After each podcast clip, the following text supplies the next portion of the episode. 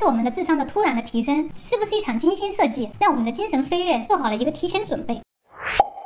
天黑来踢门。大家好，Tina，我是 Simon。今天我们来聊预言。今年都过一半了，我们干嘛聊预言呢？我们可以验证哪些预言已经发生了呀？好，我们来看一个马上就能应验的预言。这个呢，我想很多人的朋友圈都可能刷过。呃，Sylvia Brown 就是那个美国通灵者的预言。他在2008年出版的预言书里面提到，大约在2020年，一种类肺炎的严重疾病会在全球散播。这场疫情能攻击肺部和支气管，而且抵抗所有已知的疗法。它迅速爆发的同时，也会迅速的消失不见，然后在未来十年后再次爆发，最终才完全消失。啊，这个里面我们看到一个好消息啊，就是这个病毒会迅速的消失不见，就像上次 SARS，就是突然的病毒传染链断了，就还没有传到下一个，这个带源者就治愈了，所以说不定我们这次也能这样消失。这个是不是又是太阳黑子在搞鬼啊？哎，有道理，太阳黑子的周期是十一年一次。所以大家没用完的口罩别扔了啊！呃，当时很多人转发他的这个肺炎预言，后来他也有很多对未来的推测，也很有意思。那么为什么这里说是他的推测不是预言呢？啊，那是因为 Sylvia 的确是预言准确率太低了啊。先说一下，他的确是一个很有生意头脑，也有能力的一个人。他说他五岁就能通灵，能看见天使，帮人们做一些了解生命意义的解读。他经常帮人做一对一的算命，据说三十分钟咨询费就要八百五十块美金，那才八百块啊！哈，范冰冰她是以秒计算的，说到范冰冰的记性就那么好了？啊，可能太把心思放在赚钱上了，准确率有点下降啊。不过不管怎么样，我们来一起体会一下他对人类未来的预测。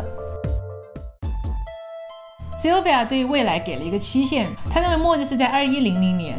在那个时候，地球将不再适合人类居住，但是他并没有说人类会灭绝，相反，人类会利用仅剩的这几十年，会迎来一些宇宙的高度先进灵魂转世来到我们地球。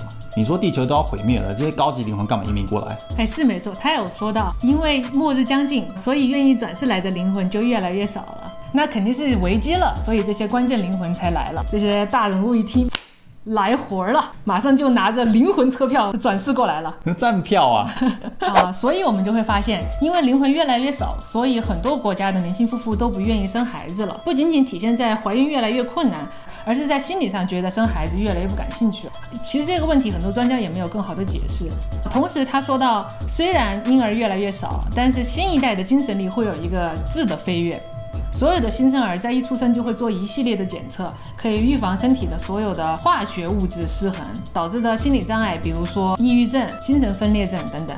而且他们的基因也会登记在国际的数据库里，和我们所有人一样，都要登记在案。以后我们的生活将会大量运用到基因扫描，跟二维码一样，走哪儿都要扫。而且在末日来临的时候，人类的精神将达到一个高度的统一。他说，未来会有一种种子播种在人类的意识里，一旦精神种子发芽，人类就会建立一个更深入的和神的意识联系，全球的宗教会融为一体，引发一个大规模的精神革命。感觉那个例子很像是马斯克他最近说那个人机接口芯片啊啊，很像。马哥的预言，等一下我们也会讲。人就不再依赖政府机构和官方组织，而是一种以宗教为目的的自愿联盟聚集在一起。在未来，我们会在四所金字塔型的康复中心生活，里面也会有志愿者工作，会为人类提供一些基本的生活需要。我们在里面获得更多来自地球和宇宙的能量，来达到精神的提升。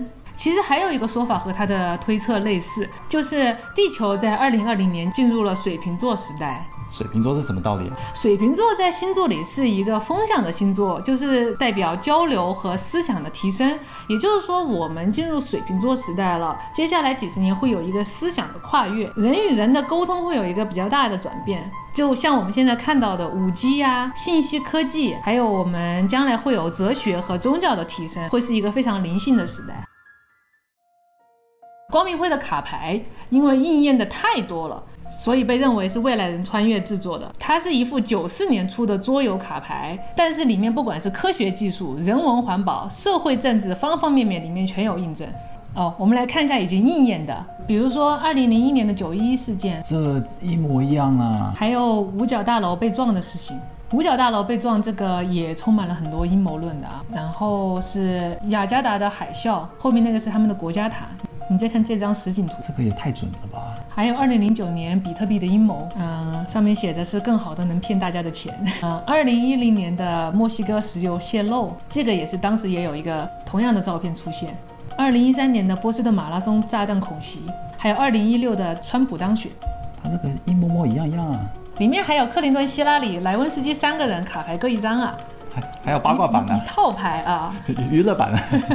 说克林顿的这个丑闻其实是一九九八年的事情，九四年就有这么一套牌了，而且克林顿和希拉里这两张还可以连在一起看。哎，哦，这不就是克林顿他被狗神牵起来了？对你品一品。然后莱文斯基的那张必须由媒体发动，如果成功，该男士将会因为丑闻而无法担任公职。哦，神准啊！而且你看他的眼镜，看到没有？那个三角形哦，有哎，这是老花眼镜吗？不是啦，三角形光明会啊！就很多网友都说光明会卡牌不太像是预言，更像是任务卡。我开始也是不信的，直到我看到戴安娜的那个卡牌，可以避过任何敌人的攻击，除了媒体。后来我们知道，因为狗仔的追赶，戴安娜是车祸去世的。那么为什么我说更像一个任务卡呢？是因为戴安娜在去世的前几个月就预言了自己会出事。嗯、他曾经给他非常信任的管家保罗写信，他说这段时间是我人生中最危险的时期，有人密谋一场置我于死的车祸。他还把这次可能参加暗杀行动的刺客的名字都列了出来，所以这很有可能就是阴谋。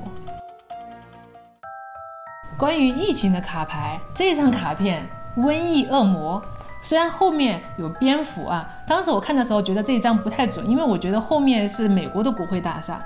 直到后来我发现，武汉也有这样一个仿国会大厦的建筑，啊而且里面提到啊，他说病毒需要魔法才能解除，啊啊！不是靠我们疫苗解除啊？对，有可能是什么神秘的外界力量。嗯那这套光明会卡牌是谁做的？是光明会他们自己做的吗？啊，对，据说做这个卡牌的人后来被 CIA 盯上了，发现他其实是一个黑客，而且他的办公室里也发出很多不属于他的硬盘，这些里面全都是光明会的资料，这些卡牌的内容也就从这些资料文件里面做出来的。其实我也觉得很奇怪，如果是光明会的人，为什么要把自己的计划暴露给大家？嗯，除非他自信到，哎，我要整你了，你也没有办法，我就告诉你了怎么着。所以我来做一个大胆的假设，这次做卡片的哥们儿应该是悄悄地拿到了光明会的阴谋，但是他以做桌游卡片的这个形式向大家预警。嗯哎，有道理。嗯，如果有个人他本身知道巨大的阴谋，他跑去报警或者找记者的话，那可能当场就就被处理了，那甚至还被关进精神病院。没错，我们经常看到的预言都是以大众娱乐的方式出现的，比如说小说啊、论坛啊、卡牌啊，以大家的好奇心来传播真相。嗯，还有一个很具代表性的末世预言，就是玛雅历法中的二零一二年十二月二十一日那天将会是第五太阳季的最后一天。当时科学家把太阳季往回倒，前面四次太阳季的最后一天都有大灾难。啊，以后我们单独来讲一下每一次都发生了什么灾难。所以当时他们发现这个的时候，就说完了完了完了完了，地球完蛋了，要毁了。可是那天我们都经过了，二零一二年十二月二十一日那天，其实什么事情都没有发生。后来玛雅族长老都站出来说，我们从来都没有说过什么地球末日。人类科学家也出来辟谣，说其实这只是一个历法的最后一天，二零一二年不是终止，而是一个新历法循环的开始。那么到底为什么二零一二年会被误认为是世界末日呢？因为那一年，据推测，太阳和地球将会再一次穿越银河大暗系。那么，这个银河大暗系是什么东西呢？就是银河，我们知道是中间比较厚，旁边比较薄，像一个太阳蛋，怎么又是吃的啊？中间会有一条黑色的裂缝一样的一团不知道的什么东西，感觉里面好像什么都没有，但是其实这一团星际尘埃把可见光挡住了，这看起来就像一团黑云。所以我们把银河系水平的切一刀。就是银道面，那团黑云就非常的接近这个银道面。地球和太阳是绕着银道面上下滑动的，就像在做跷跷板一样，所以看起来像是一个呈六十度的十字路口交叉。每一次穿越要间隔大概两万五千八百年，也就是说，这次二零一二年太阳系将会再一次穿越银道面，非常接近这个黑色的裂缝。那么，为什么接近这个裂缝又让考古学家坐不住了呢？因为在玛雅人的创世神话里面。波波尔乌讲了人类遇见这个裂缝的故事。神话里面的一对双胞胎的爸爸被杀了，所以兄弟非常的伤心，他们经过了种种的磨难，最后用勇气和智慧救回了父亲。神话的最后就是父亲在黑色的裂口里重生了。这个黑色裂口在玛雅神话里面一直反复的出现，比如说黑色之路啊，啊宇宙诞生的地方啊，交叉路口这些概念都指向这个裂口。为什么偏偏在这个裂口重生呢？因为神话里面认为这是一个通往另一个世界的门，是两个空间的纽带。所以说不定我们地球已经悄悄地发生了某一些变化，只是我们没有办法意识到。这个时候，我们又回答一个问题：你觉得什么是末日？末日就地震啊、海啸、排山倒海，棒，然后人类就死光了。太 low 了。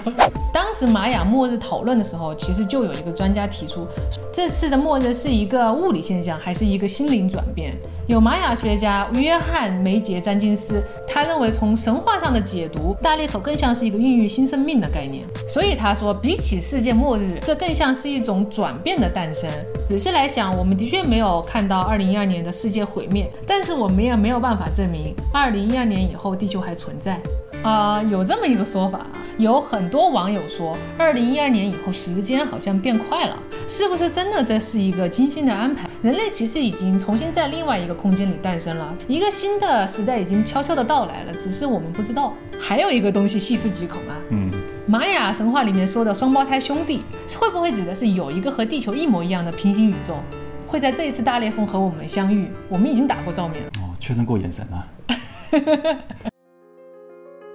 而且从这个也可以想到福林效应，也就是一九八二年詹姆斯·福林教授发现的。他说，人类近百年来智商有了一个持续的提高，整体的智力水平越来越高。他在研究一九三二年到一九七八年的美国年轻人，发现他们居然平均 IQ 指数提高了十四点。因为大部分人觉得智商的高低还是以遗传为，而且工业社会以后，整个社会都处于一个非常享乐主义。他们觉得新一代的思考能力滑坡，啊，很多人都觉得下一代变得更弱智了。但是福林研究了二十一个国家以后发现，在近段时间，人类的智商平均每十年高三分。这是一个什么概念啊？我们说轻度弱智大概是八十到九十分，普通人大概是九十到一百一十分，智力出众大概是一百一十到一百二十分，而天才是一百四十以上。